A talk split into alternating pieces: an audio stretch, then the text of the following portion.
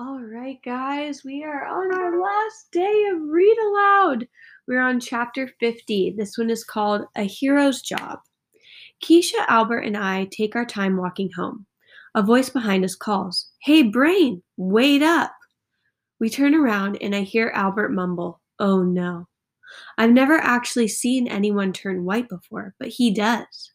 I look back at these three boys who are all running toward us. Albert is jumpy, like he's going to run too, and I know that they must be the kids that beat on him all the time. I wish Travis were here. Who are they? Keisha asks. Albert swallows hard.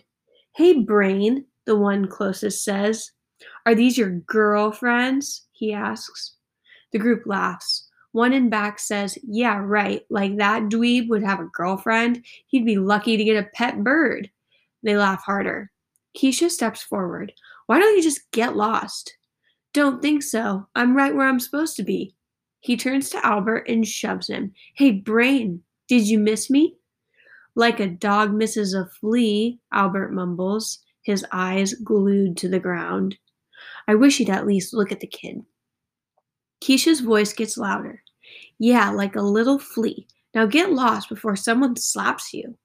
And before I can even start worrying for her, the boy grabs her arm and pushes her on the ground. Slaps me? I don't think so. Hey, Albert says, you leave her alone. The boy turns to Albert. Shut up, Brain, or you're next. The second boy picks up Keisha's bag. What do you have here? He turns it upside down, dumping everything out.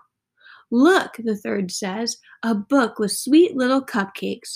No, Keisha yells, give me my book back. Albert is shaking, actually shaking. Hey, I say, you leave us alone. And when the kid turns and looks into my eyes, I'm really scared, like I'm going to throw up. Keisha tries to get up, and the first boy pushes her back down. He moves his foot to step on her, but doesn't get the chance. Albert, peace loving, I will never stoop to their level, Albert, pulls the boy away from Keisha. He turns him around and holds him by the front of his coat. The boy's toes barely touch the ground. You do not touch her again, Albert says with a voice I didn't think he had. Keisha jumps up and runs over to me. She stands next to me, squeezing my arm hard. I'm tired of you beating on me all the time, Albert says. You have no right to treat me like that. And you don't even fight one on one. You gang up on people like cowards.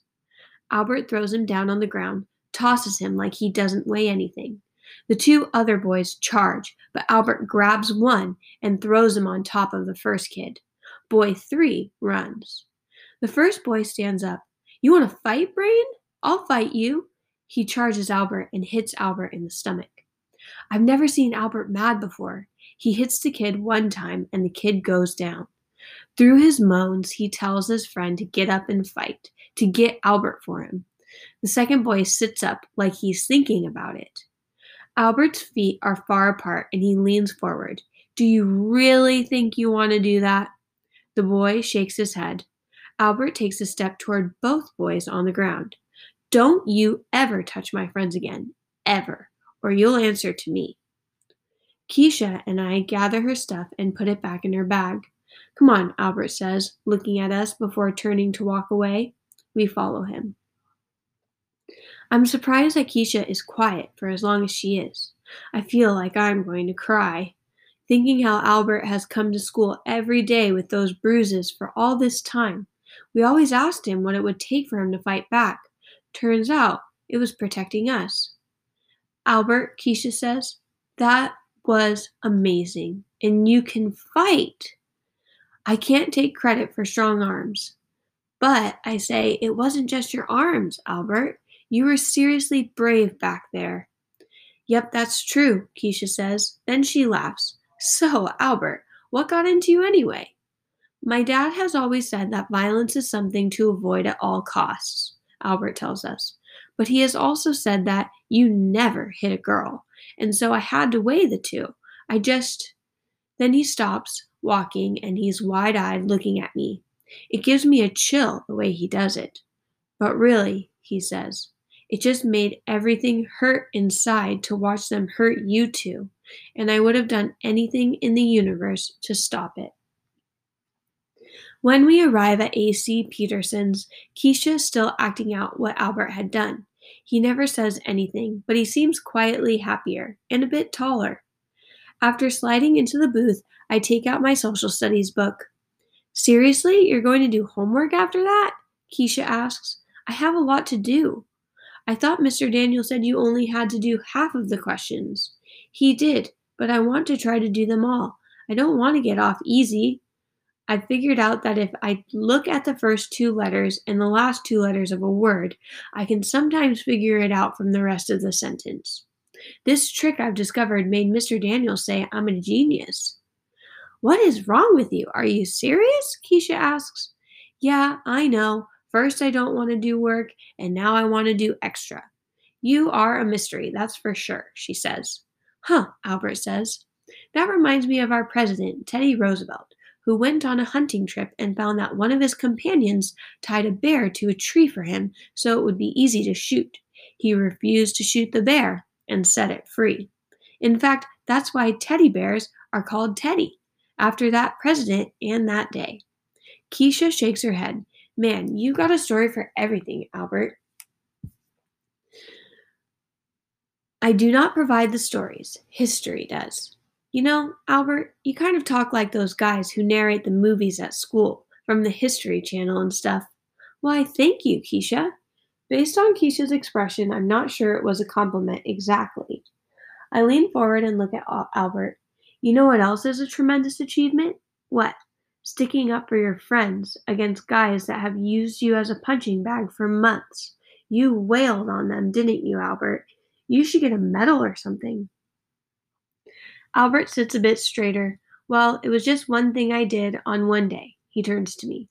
Not like you, Ally. Huh? When Mr. Daniels told us about people with dyslexia, I mean, some of the greatest minds the human race has ever seen, I've been kind of wishing I could have it too. Did he really just say that? Keisha laughs. Sometimes, Albert, I thought you have nothing but facts stacked up in that head of yours and then you do what you did today and say something like that. You know what you are? His eyebrows jump. Keisha leans forward. You are one good friend, Albert. Chapter 51. This chapter is called C O U R A Genius. Think about what that spells.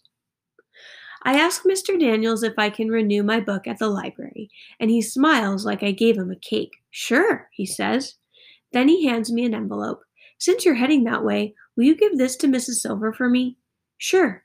You have to hand it to her, though, and you have to wait until she opens it and writes a response, and then return it to me, okay? I nod, thinking back to the days when a visit to the office meant trouble. I renew my book and then head to the office. Mrs. Silver is there when I walk in. She smiles. Hey there, Ally. I hold out the envelope even before I start talking. I guess I want her to know right away that I'm not in trouble. I have a message from Mr. Daniels. She holds up a finger, telling me to wait one minute while she speaks with her daughter and picks up the phone. I mean to listen in on their conversation, but something else catches my attention. The poster with the two hands reaching for each other, the one I was asked to read but couldn't. I walk over and stand in front of it. I stare at the outstretched fingers. Then I take a deep breath and look at the letters.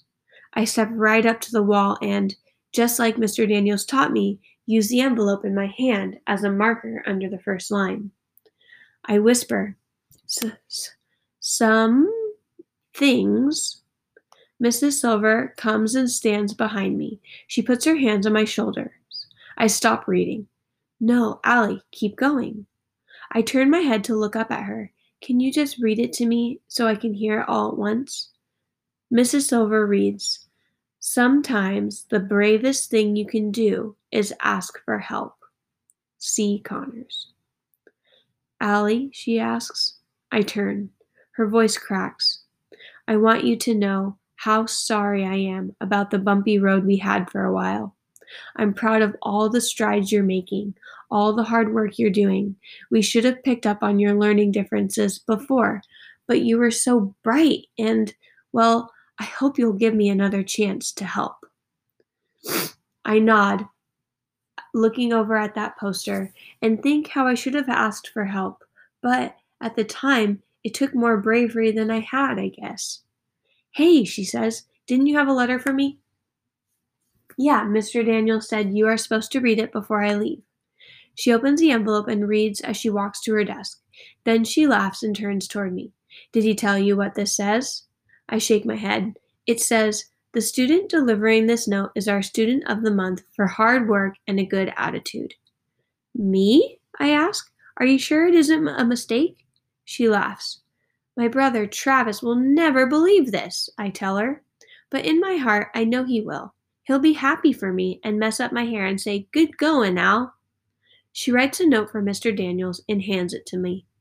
I leave the office and am told right away to stop running by a teacher, so I do. But it is so hard not to run and jump and yell.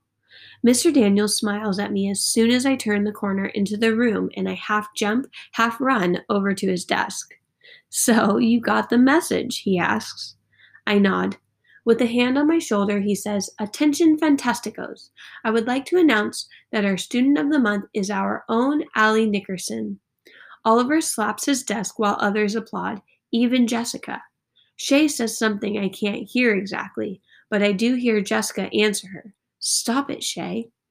Albert and Keisha come over, Albert with a high five and Keisha with a hug. Wow, are you going to talk to us little people when you win your next award? If you bake for me, I joke. Wait, Albert says, will you bake for me if I win something? Keisha and I laugh while Albert says, No, I'm serious. Keisha pats him on the shoulder. Yes, Albert, I'll bake something for you. We begin collecting our things to go home. Travis is picking me up because I have to bring my project home. I get my stuff and head down to the gym to wait. Soon, Travis walks in, still wearing his clothes from the garage. The sun from outside is behind him like he's walking out of a ball of light, and all of a sudden, I feel like I'm going to cry. It makes sense. Everything does. Travis is smart, in the same ways that I am. I run up to him, put my project down on the floor, and throw my arms around him. Pretty happy to avoid the school bus, huh? He laughs. I'm just really happy to see you, that's all. And I hug him one more time, but tighter. His face questions me. Wait a second, I say. I'll be right back. And I turn and run before he can answer. I run because I just have to. This can't wait until tomorrow. I sprint down the hallway, ignoring someone far behind me telling me to slow down. I approach my classroom, grab the door frame, and swing into the room, out of breath. Mr. Daniels looks up from his work, surprised. Ally? I step up to the side of his desk. I reach into my pocket and pull out the worn piece of paper that says possible. You're still carrying that? He asks and smiles big. Please, Mr. Daniels, I tell him. You have to help. I'll do anything. He stands. What's wrong, Ally? Please help my brother. I take a step forward. He needs to learn to read too. I think of the poster in Mrs. Silver's office, Mr. Daniels's hand reaching for mine, and mine reaching for Travis. Of course, Ally, I'm happy to help. Your brother is picking you up today, right? I nod, feeling so grateful for Mr. Daniels. I wonder if he knows that I came into sixth grade wondering what would ever become of me. Now I have dreams I know I'll chase down.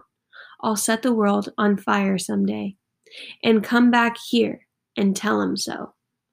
Okay, he says, you go ahead. I'll be down in a minute to talk with him about what we can do. I run from the room, but slow down, thinking, aware of every step. Eventually, I'm back at the gym, back to my big brother who has stood by me and helped me always, who's believed in me no matter what I said.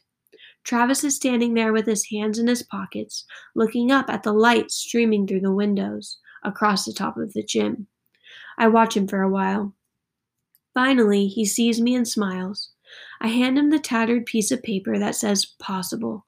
Here, this belongs to you now. He looks confused. For me? Mr. Daniels isn't far behind me. He shakes Travis's hand. Hello there, Travis. I've heard a lot about you. He looks down at me. Quite a little sister you have here. Travis does that half smile. Yeah, she is. So, Mr. Daniels says, apparently Ally thinks we should talk. Okay, he says, brushing his chin with his knuckles. Mr. Daniels explains to him what we do after school and invites him to join us. I look up. Travis swallows hard and nods. I knew Travis would be brave enough to say yes. A mind movie lights up in my head of our last name written in neon lights in the window of Travis's new place.